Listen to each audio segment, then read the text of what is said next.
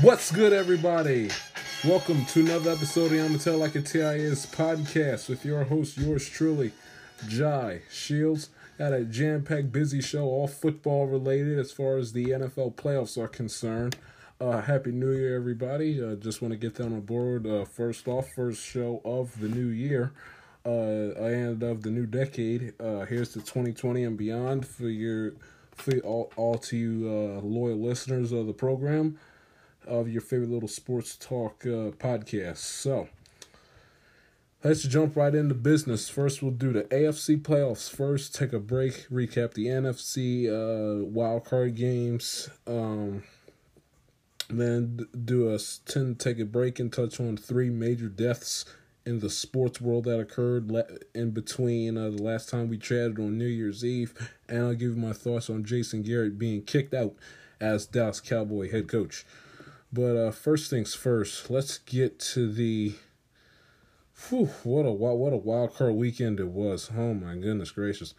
Let's first start out with the first game between the Bills and the Texans.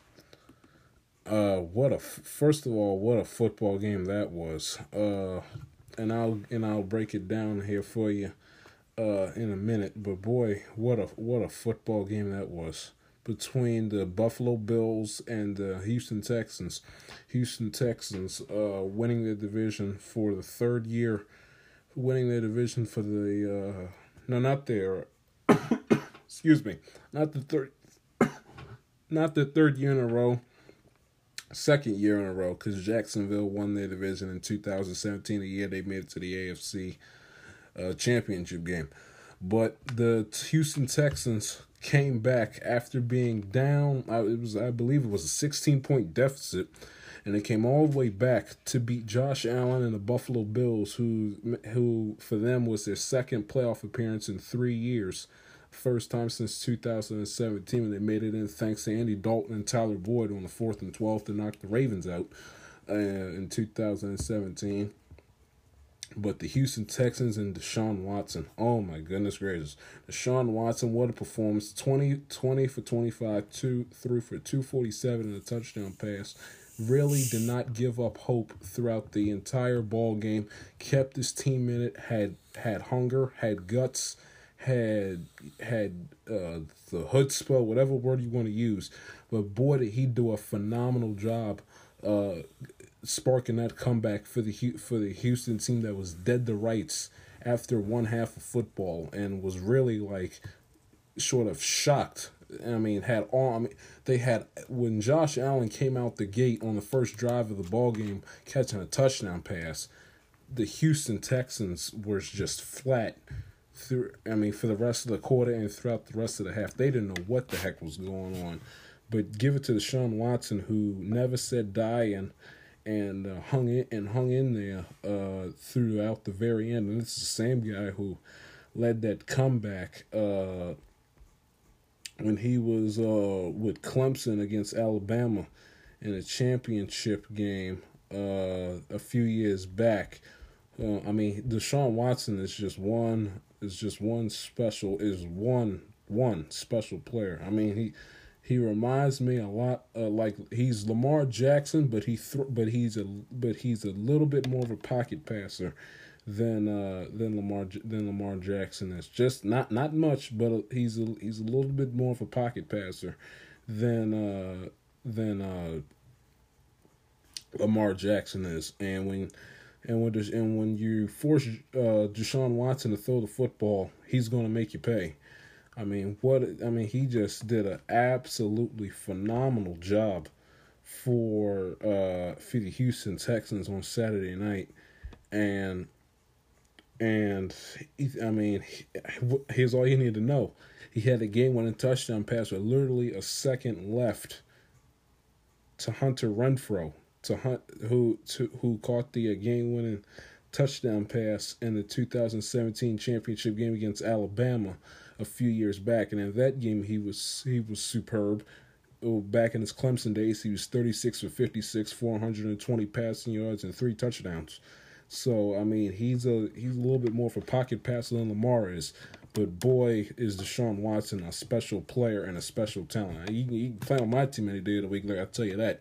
You know, he he he's got heart and he's got he's got heart and he's got hunger. And when you're sitting up here playing in January, playing in playoff football, got to go against the big bad teams in the AFC and the Chiefs and the Ravens and team like that, and and and a Buffalo Bills team that they could have easily lost to. I mean, they were down what sixteen nothing at after. I mean, what what a job by Deshaun Watson. What an absolutely superb job by him and the Houston Texans come back to to win that football game. On the other hand, the Buffalo Bills. I mean, how big of a choke job can you? Can, I mean, really? I mean, goodness. I mean, can somebody tell Josh Allen to uh, take it easy a little bit when it comes to running the football? I mean, I mean, I know the guy thinks he's practically Steve Young out there. You know, white look at me i'm you know no one thinks that a white boy like me you know can has has the jukes and has the moves and can uh and can look athletic running the football as a quarterback but i mean can somebody tell josh allen to calm it down a little bit with uh, as far as tucking and running is concerned? I mean he had nine carries for 92 yards and yeah nine carries for 92 yards and he had a huge fumble that occurred late that occurred late in the ball game that really you could I mean it, it, that really really helped the Texans come back. I mean he I mean he you just cannot under any circumstances just turn over the football. I mean and he's at now don't get me wrong, he's got he like Watson has impeccable heart. The both of them the both of them have have the heart of a champion but Allen, if he wants to make it and if he wants to make it back into the playoffs next year, he has got to, got to, got to use better judgment when he's throwing the football because you cannot be that freelanced and that and that careless when it comes to your ball security and, run, and running the football because because you, you just you're gonna you're gonna turn it over every single time. Lamar Jackson learned that last year in the uh, wild card game uh, uh, against the Chargers last year when he when he you know where the football was practically a wet bar of soap and he couldn't hold on to it to save his life but but I mean hey excuse me you live and you learn but Allen, I mean, he he's got don't. I mean, he's part of. I mean, and that's not a really big. Uh, that's not a big time dynamic offense to begin with. But Allen, who, jeez me, Christmas, who is a nice talent. He can, you know, he can throw the football when he has to. He's, a bit, you know, he's got, he's got, he's got a laser on him. He's, you know, tries to show off his Brett Favre as, you know, trying to throw the ball in tight spaces and things like that. But if you want to make it in this league as a quote unquote mobile quarterback, you got to protect, you got to you got to protect the football. He was 24 for 46, 264 passing yards, and he fumbled twice and he lost one. I mean, you can't you can't you can't expect to make it as a mobile quarterback in this league without without without uh without protecting the football. I mean that that's just that's just the way it is. I mean, and and the defense did a did a horrendous job trying to you know practically letting Houston come back in the game. And that was a poor job on the referee uh, back in the at the start of the third quarter when uh, when the Texans return guy, you know, gave up the play in the end zone, and the referee, I'll see if I can get his name in a minute, didn't didn't have a freaking clue about what was going on, and you know, because typically, and players did it all the time. They, you know, they give they give the they give the play up they give the ball to the referee and, you know, blow the whistle, touch back, move on, start at the 25. But this, but the referee, and I'm get trying to get his name here in the next 45 seconds, didn't have, you know, dodged, dodged out of the way for the foot, dodged out of the, you know, he tossed the football to him and he straight up dodged it, making it a quote unquote live ball, and the Bills uh, fell on it in the end zone and it went for a touchdown for uh, for um, the Bills. Tony Corrente was the referee. That is a terrible job by him. And as John Parry said on the broadcast, I mean a little bit of common sense. I mean, since when since when in football has that a ever happened, and b been known as a live ball, and that the team can pounce on it for a touchdown. Corrente's gotta gotta get his head out of at, he's gotta get his head from between his legs, wake up and pay attention to the ball game. I mean that was a terrible job by Corrente. Didn't have a freaking clue what the what the hell was going on, and he and if if it wasn't for him working with a bunch of competent, commonsensical uh, officials on the field, that could have been uh, very costly for the Texans, who are already in a rut to begin the second half to begin with. But I mean, the Bills' defense totally spit all over themselves, and allowing Deshaun Watson to essentially crawl his way out of the grave, back from the dead, and lead the excuse me, and lead the Texans uh, from behind in the game. I mean, think I mean, think about this for a second.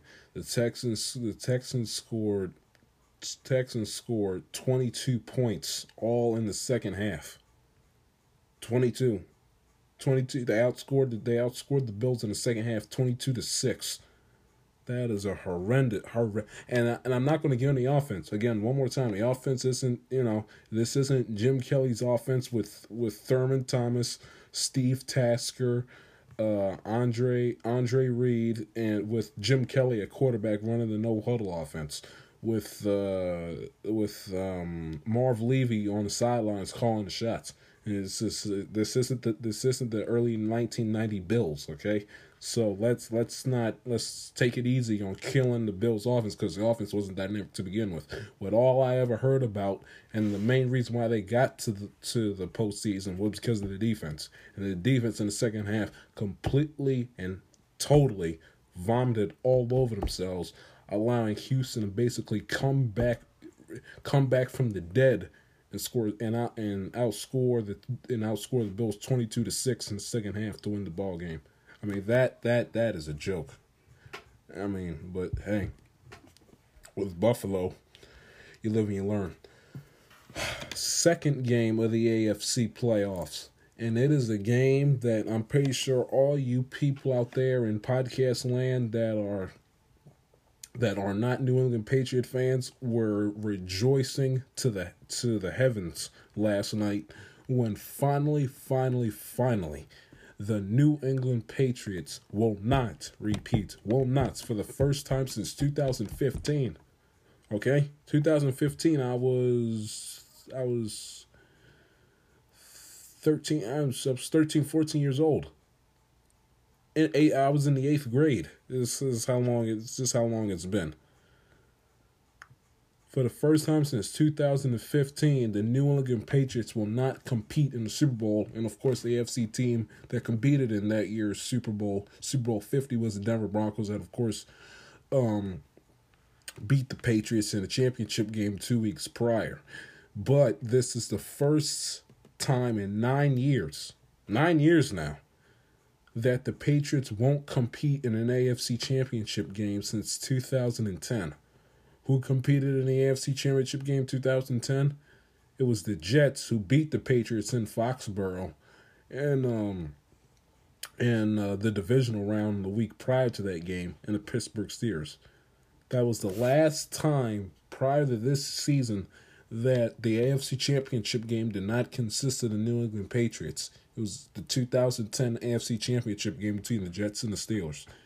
And also, ironically, and I guarantee you didn't know this, 10 years ago, the last time the Patriots played on Wild Card Weekend, they played the Ravens and Ray Rice, if you if all you Baltimoreans can recall that name, ran the Pats out of the building with a 159 yard, two touchdown performance in the game and beat the Patriots 33 to 13 if I remember correctly. 33 33 to 13, 33 to 14, whatever the score was. They blew them out by 20 points. And this year, in this wild card game 10 years later, it's not Ray Rice. No, no. It's one of the best backs, if not hell, he's he's the rushing champion for the 2019 season. Derrick Henry with 182 rushing yards and a touchdown boy, what a boy, I mean, he's single hand the defense, the Titans defense, and Derrick Henry. That's that's all there is to it. Derrick Henry And my father was like, "Well, the Patriots are up thirteen to seven. I said, "Dad, the scoreboard is irrelevant." What is that? Well, you can't say the scoreboard is irrelevant and you can't get your. I'm like, Dad, Dad, Dad. Listen, I know the Patriots are winning, but they're not going to be winning for long if they can't stop number thirty-three or number twenty-two. Excuse me. So I don't care I don't care, you know. I don't, I don't, I, don't, I could care less what, uh, excuse me. I could care less what, what, what the, uh, what the score was. The fact that he single handedly, 182, I mean, if he would, if he would have gotten the ball a couple more times, would have rushed for 200 yards on the Patriots. 200 yards. 200 yards. So, you know, my dad was like, well, look at the score, you know, Patriots up 13 to. I'm like, Dad, if the Patriots can't stop Derrick Henry, okay, Hen- one guy, one guy was, with all due respect to Tannehill, but one guy was the entire offense. One guy. And it couldn't stop him. They knew they knew what they were. Belichick and the Pats knew what they were doing. They knew that they were going to feed Derrick Henry the ball and that he was going to have to have a game if they wanted a shot at beating New England. Everyone in the whole world knew the game plan. And the fact that the Patriots still couldn't stop it with the greatest coach in the history of the sport, who's a defensive guy sitting there on the sidelines.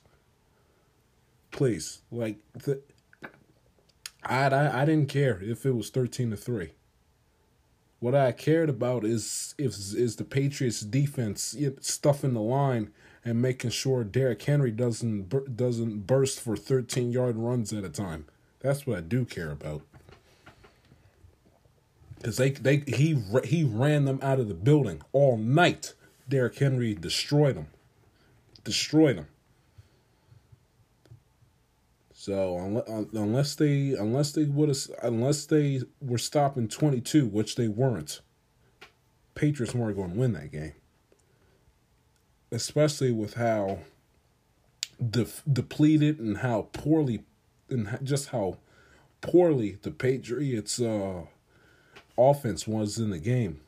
I mean, holy goodness gracious, Tom Brady. I mean, can this is and this is also just a life lesson in general teaching you the story, teaching you the uh, the um, the uh, pits and the falls of uh, arrogance.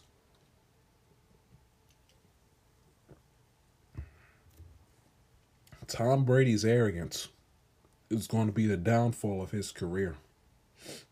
I know some I know a lot of Patriot fans don't want to hear it.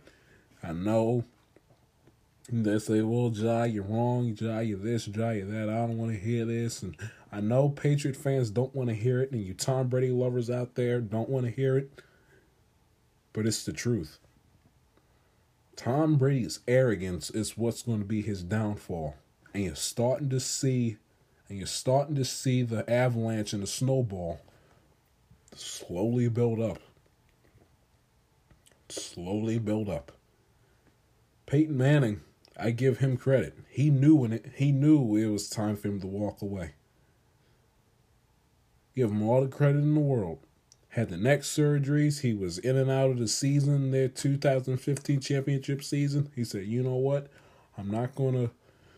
I didn't play all that great this my to my last season to begin with. I want to go out on top as a champion. I want fans to remember me as the player I was, not the player I could end up becoming if I prolonged my career." And Tom Brady had enough wherewithal and enough common sense and enough humility and class to say, enough's enough.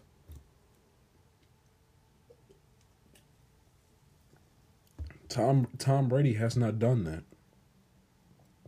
And that's going to be the downfall of his career, and that's what's going to, and the end of his career could look very, very, very, very ugly. If he doesn't stop, look, pay attention, and think,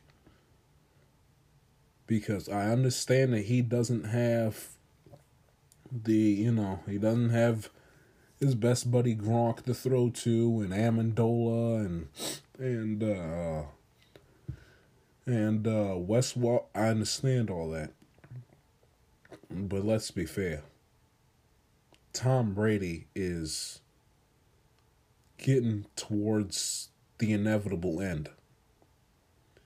Cuz he may be the goat, but it's the rule and it's the law of life and it's the law of nature not only do all good things must come to an end, but also Father Time is undefeated. It doesn't matter if you're Tom. If it doesn't matter if you're a 42 year old playing quarterback in the NFL, or if you're a 42 year old playing Major League Baseball, or a 42 year old who's a I don't know who's a construction worker. Eventually, old age will creep up to you. Because there's only so much of those hits and those reps of you constantly throwing the football and, and going through all that vigorous training and working out. It's only a matter of time till that body will start to wear down. Because Tom Brady is not invincible. I know, I know it's a, I know it's a it's it's a bit of a shock to you Patriot fans and Brady lovers out there, but Tom Brady is not invincible. He's a mortal being just like everybody else.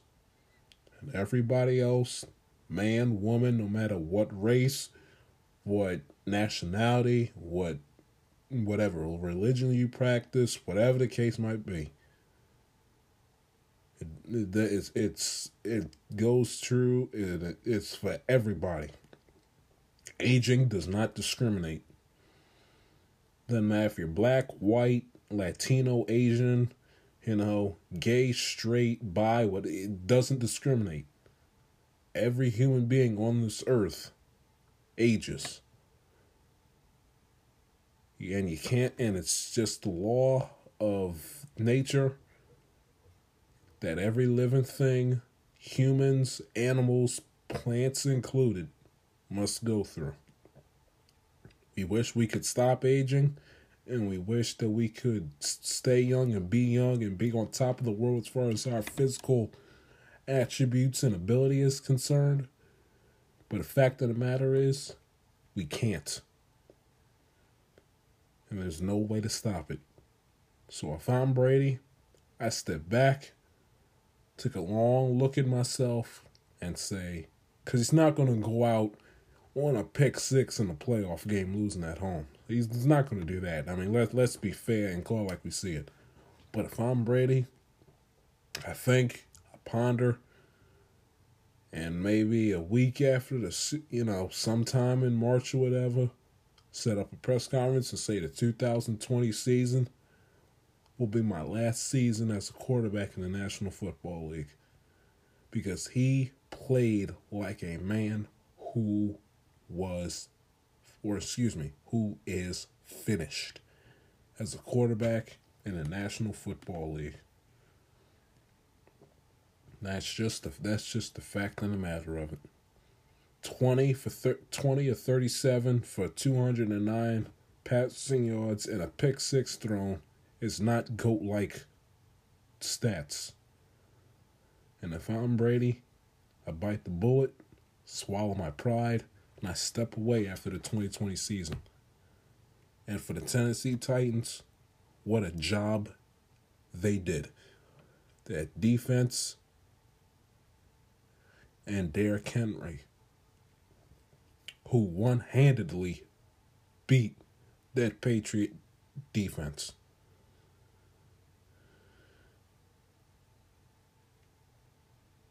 The, de- the I mean, they knew. Everybody knew that Tannehill wasn't gonna wasn't gonna take any chances, nor Vrabel was gonna put Tan. excuse me, was gonna put Tannehill in a situation for him to beat him on his own,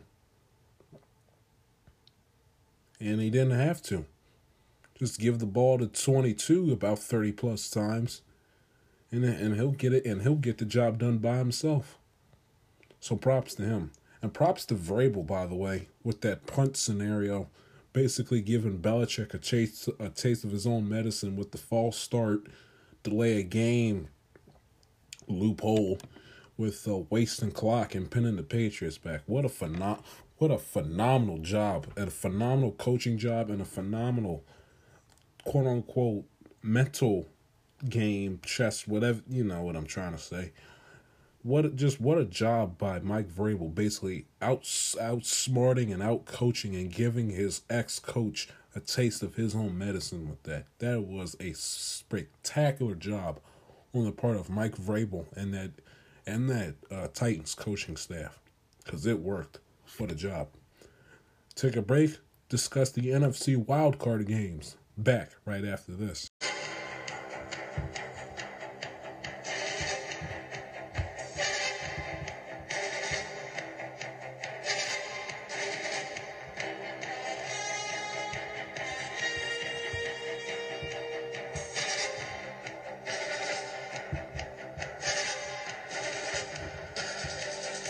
Welcome back to Martel Like It's CIS podcast.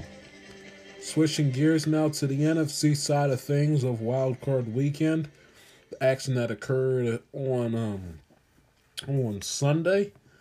First things first, let's start out with really the shocker of the day.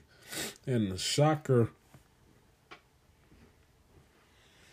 of the well, I guess you could say of uh, the, of none of the uh, of not necessarily uh, the weekend, but surely the soccer of the day was, uh, well, uh, yeah, I guess you could say soccer of the weekend because people expected the Titans to um to uh take care of business against the Patriots, and they and people certainly gave them a shot in the uh in the ball game. So I guess so I guess you could say that that the uh, Saints losing to the Vikings, which is a terrible, terrible, terrible, terrible, terrible loss. Excuse me, on the part of the um, Minnesota, on the part of the New Orleans Saints, who were with who came within an eyelash of getting a first round bye had it not been for a pass interference that wasn't called on Hollister on the on the 49ers defender that practically was mugging Hollister last Sunday night and came within an inch at the end of the game last Saturday last Sunday night between the Seahawks and the 49ers came oh so close to getting a second round bye or excuse me again the first round bye in a divisional home playoff game and this getting second seed in the NFC playoffs. But they but instead that did not happen and the uh, and the Packers end up getting it, who who in my honest opinion don't deserve to have uh, the Saints. I know the Saints had a terrible loss today, but on but going off of the regular season, the Saints the Saints, you know, technically in my book were the second best team in the NFC, not the Packers. Remember the Packers the Packers had to play one team, one team of note in the NFC, and that was the 49ers, and they got absolutely ambushed by the 49ers back in November. Ambushed. They didn't play the Saints and they didn't play the Seahawks, and I and I'm pretty sure if they would have played both teams, I don't give a crap if they were playing the Saints in Lambeau, in the Superdome, or on the moon. Uh, they're not. They're head to head. They're not losing to the Saints, and to be quite honest with you, I don't think. Uh, I don't in my honest opinion, I don't think with a healthy Seahawks team, I don't think they were going. If they played Seahawks in October, they they weren't going to beat Seattle. That's just that's just a matter of fact. But anyway, that's not a here nor there. The point of the matter is that the Saints absolutely spit the bit, and I know they can sit up here and talk pass interference with with Marcus Williams and Kyle Rudolph at the corner of the end zone and why have the rule? And I understand all that. And Rudolph did get did get a push, did have a push off. But in fairness to the refs, in fairness, it was equal hand fighting all the way through. And when you have that hand fighting back and forth between receiver and defensive back, nine, and especially if it's late in the game like that, and playoffs, it's on the line, things like that. Nine times that I mean, we saw it. Hell, we saw it in the Superdome seven years ago in the in Super Bowl forty seven with Crabtree and, and Jimmy Smith, and and Harbaugh had his hat out, had his hat off, throwing a temper tantrum on the 49ers sidelines, asking for a holding when there was no holding. It was, well, in this case, it was, it was, you know, it proved in favor of uh, Harbaugh because Jimmy Smith was one that ended up on the ground. Crabtree had the last push off, and there was hand fighting all the way through. So when there's hand fighting all the way through, practically as soon as they make initial contact after the snap, then unless it's something egregious where like where where Rudolph literally pushed Marcus Williams down to the turf, they're nine times out of ten they're never ever ever gonna call um pass interference in that situation, especially when it's equal hand fighting all the way through until the ball is literally two feet away from the receivers. They they they're, ne- they're never gonna call that. They, I mean that's just that's just that's just the way it is. They are never, ever, ever to call that. So the Saints fans have got to get over that. Was it by the letter of the law? Was it pass interference? Yes, you can make the argument, but it was equal hand fighting both sides. And to be, excuse me, to be quite honest, excuse me.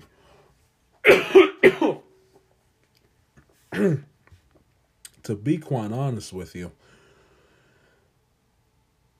the Saints should have never been in position to to basically be playing overtime against the Minnesota Vikings. The offense came out as flat as a pancake, flat as a pancake in the game, especially in the first half. Came out as flat as a pancake. Drew Brees had no business under any circumstances throwing that bonehead asinine interception double coverage in the middle of the field. Drew, what the hell are you doing here? I mean, ser- I mean, seriously, you have a you have an opportunity where you can play Aaron Rodgers, and you are probably one of the most favored three teams to make it to the Super Bowl. And it's and it's late in the game at home against Kirk Cousins, and I got you throwing a basically a jump ball into double coverage in the middle of the field. Drew, I mean that I mean for a guy who who last time I spoke ranted on behalf of Drew Brees for him to make the NFL all time QB list. That is a terrible job by Drew Brees. A terrible, pathetic job. You cannot, in that situation and in that circumstance, make such a bonehead, careless, clueless Kirk Cousins quote unquote like interception. You just can't do it. I mean that that was absolutely terrible. But you can't. But if you're a Saints fan, you gotta quit finding excuses to blame the refs and torch Goodell and torch the officials, and you gotta quit using the refs as as your as your excuse and as your cutout for for you guys losing games that you have no business losing. Drew Brees got out.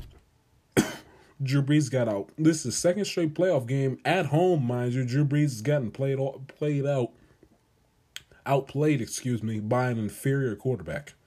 He got outplayed by Goff in the championship game, and then today he got absolutely embarrassed and outplayed in his own building by Kirk Cousins, who can't, who up, who prior prior to today couldn't win a big game if his life depended on it. Couldn't win a big game. Couldn't. You have to win a playoff game for the Redskins. You have to win one for the Vikings prior heading into today's game. And Drew Brees and the defense basically just let Kirk Cousins just walk into the Superdome and turn into Fran Tarkenton reincarnated. And absolutely tore up the Saints defense in, in the overtime throw of his life as and what a fabulous job by Aikman because that was not the touchdown the play after or two plays after. The throw of Kirk Cousins' career thus far was that long completion to Thielen that got him inside the five yard line in the overtime. Because we've been asking for Kirk Cousins since he's been in the league. when it's big games, whether it be prime time or playoffs, he has to make those those those game defining throws late in games to put his team in in the best position to win. And today he came through, and today, for once in his life, he came through and he did it. So all the props in the world to Kirk Cousins and the Vikings because they played better than the than. Forgive me, my throat has just been as dry as as dry as a desert the last uh, couple of days. So forgive me for the coughing and the and the uh, long pauses, but this but the Vikings played better than the Saints did. They played better and they deserved to win the ball game. The Saints defense the Saints defense was not ready was not ready to go. They they thought it was they thought they essentially thought it was a given game.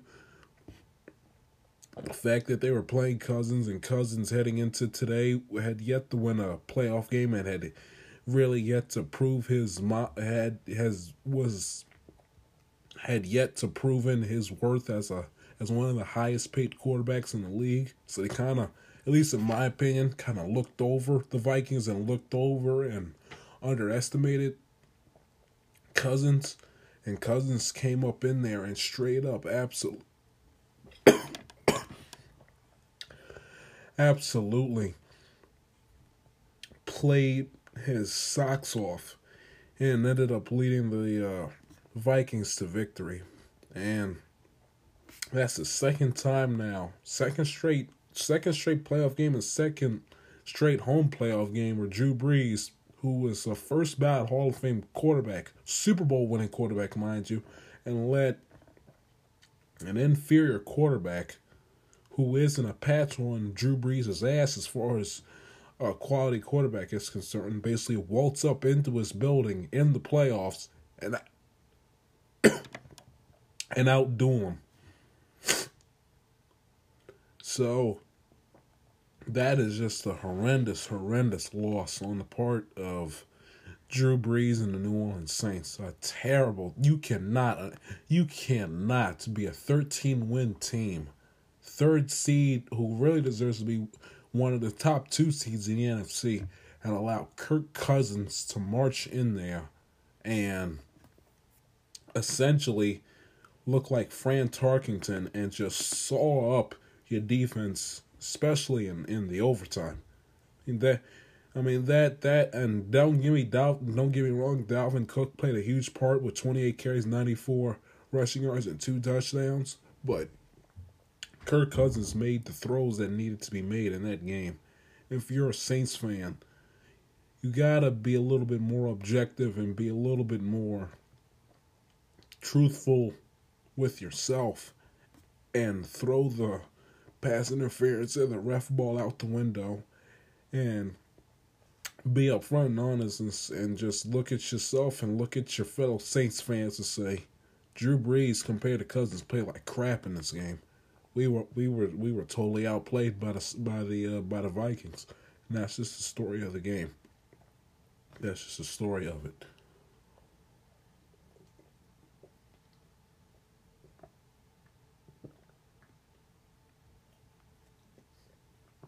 Moving on to the second game of the day between um, the Seattle Seahawks and the Philadelphia Eagles, who Eagles heading into this game were running a nice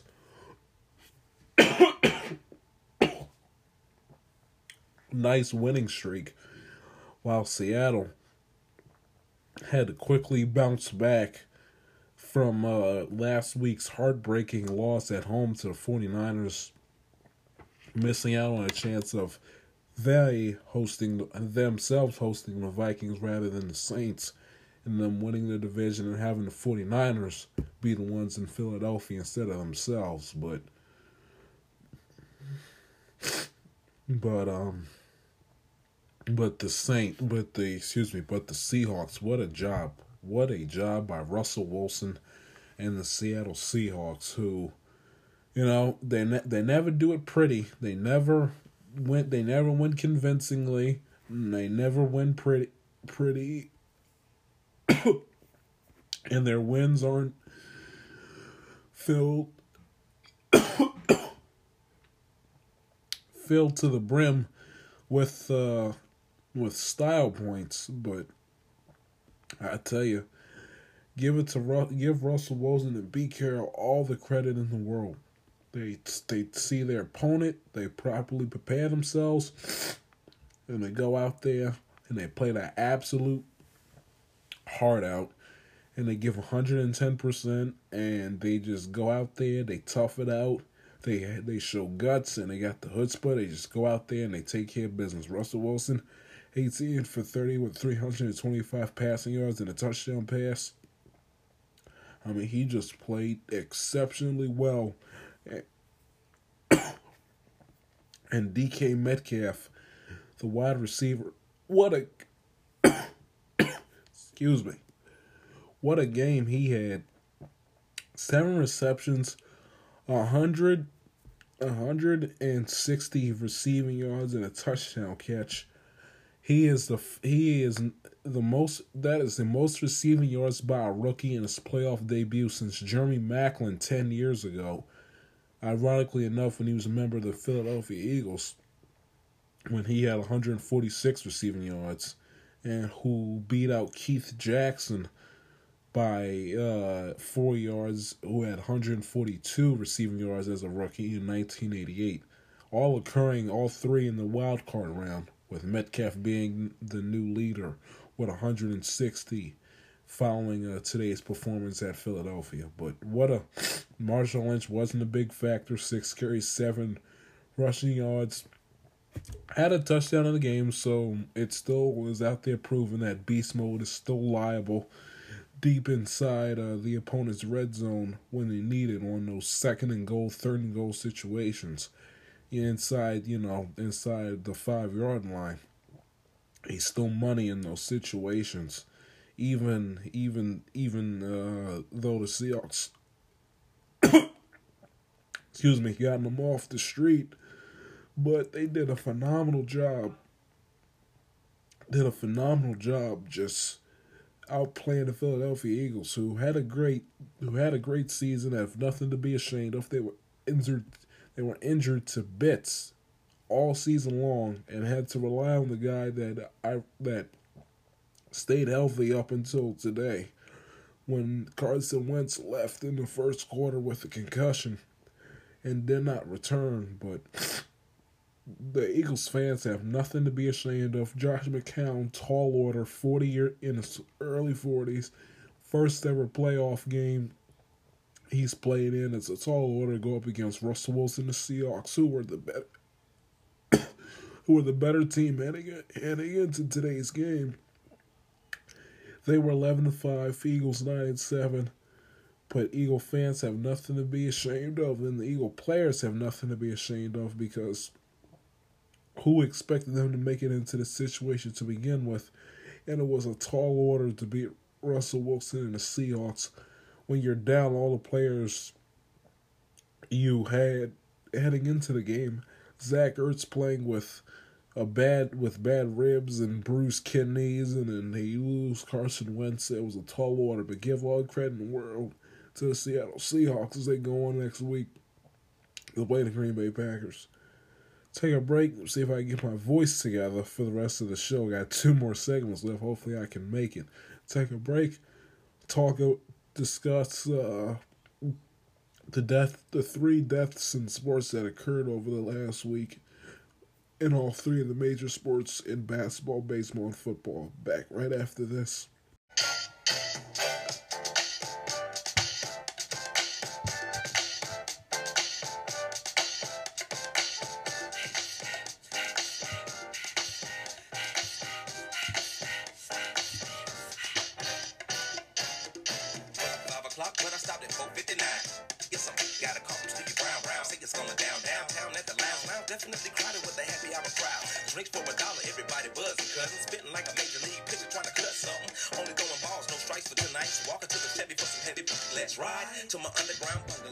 Back to Amateur Like a TIS podcast.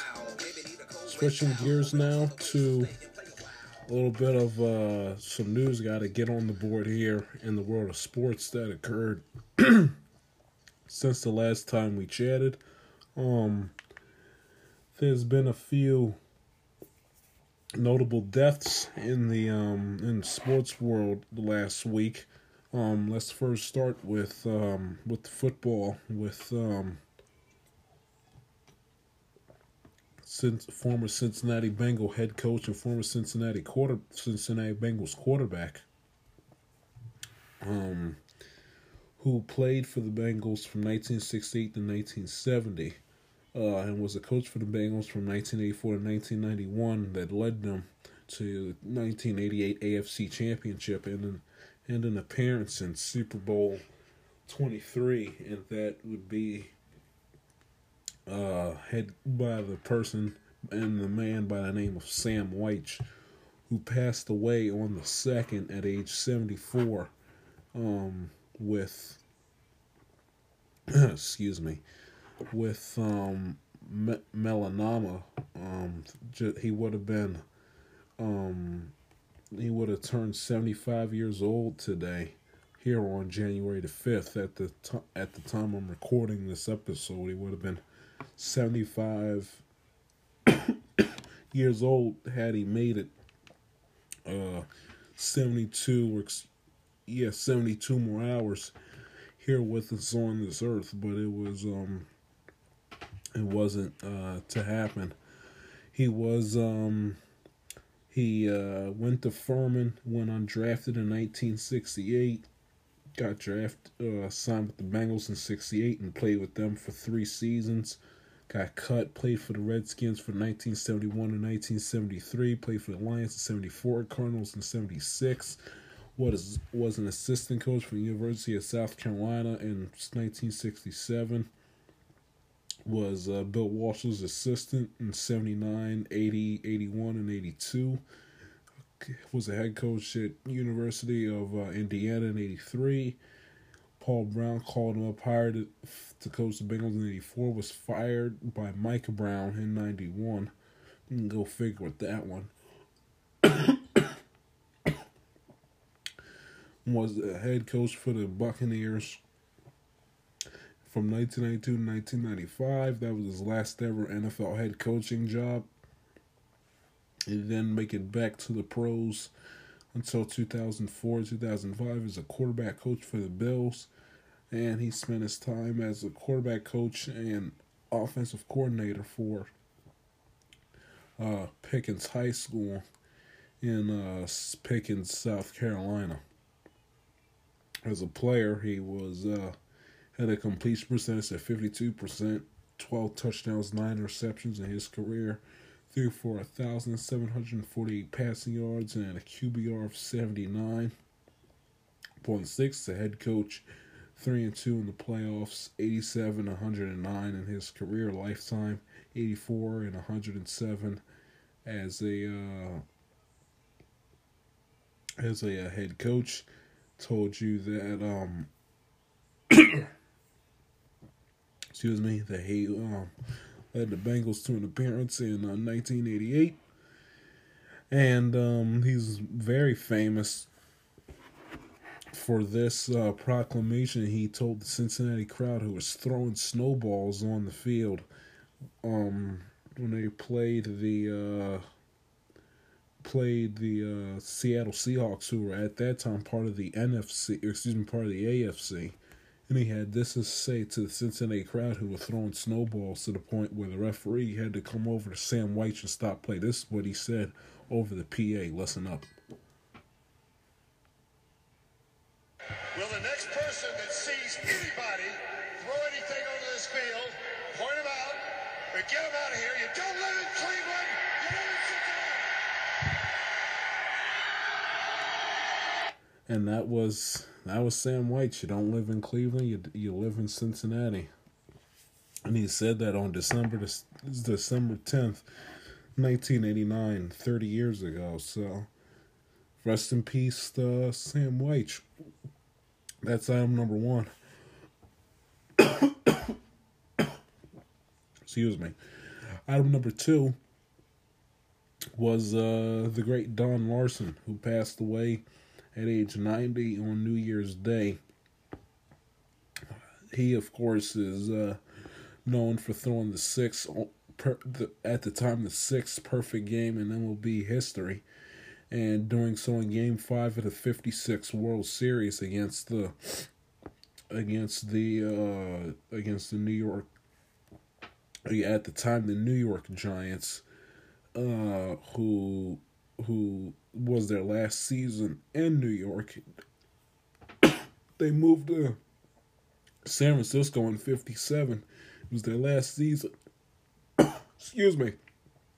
In New York, um, and they got um no hit in Don Larsen's perfect game in the in Game Five of sixty of the fifty six, and it's and to this day it's the only perfect game slash no hitter in World Series history. Uh, he did. He is not in the Hall of Fame, but two-time World Series champion, champion in '56 and '58, and got the World Series MVP in 1956, uh, and got and started out as a uh, Baltimore Oriole. When the St. Louis Browns at the time moved to Baltimore, he got drafted by him in 1953 and was part of that inaugural Orioles team in 1954. And in that perfect game, let me just read you. There's a stat line. The Yankees won the game 2 nothing, of course. And um, let me read you his stat line.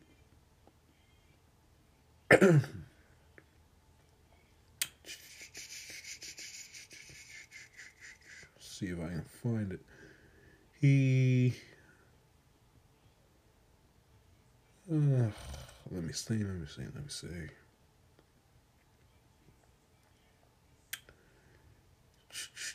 Well, while I find it, he um definitely, and there's only been one other occasion.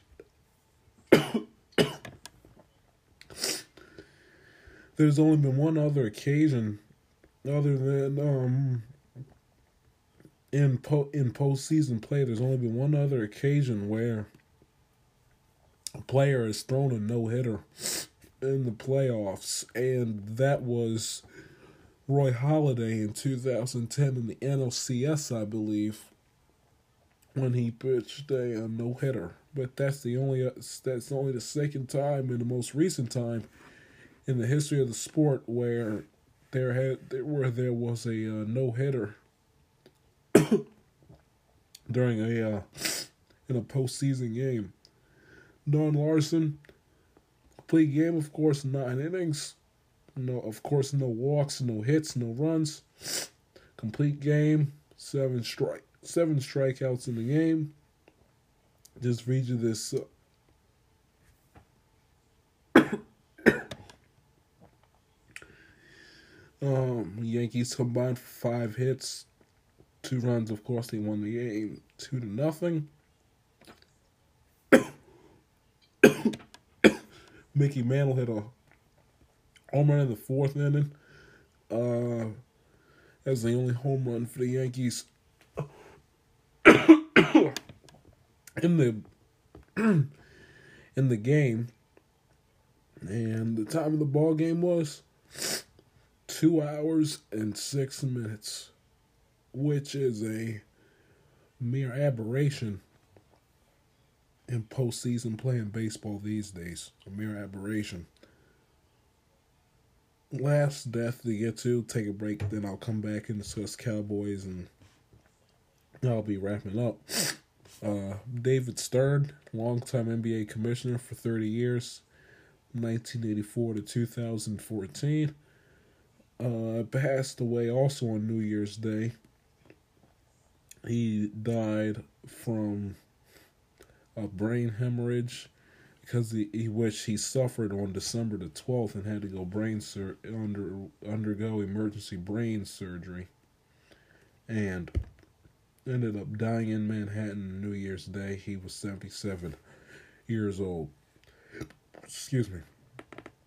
take a break, and I will discuss Jason Garrett being fired, gone, out of there in Dallas, Texas, right after the break.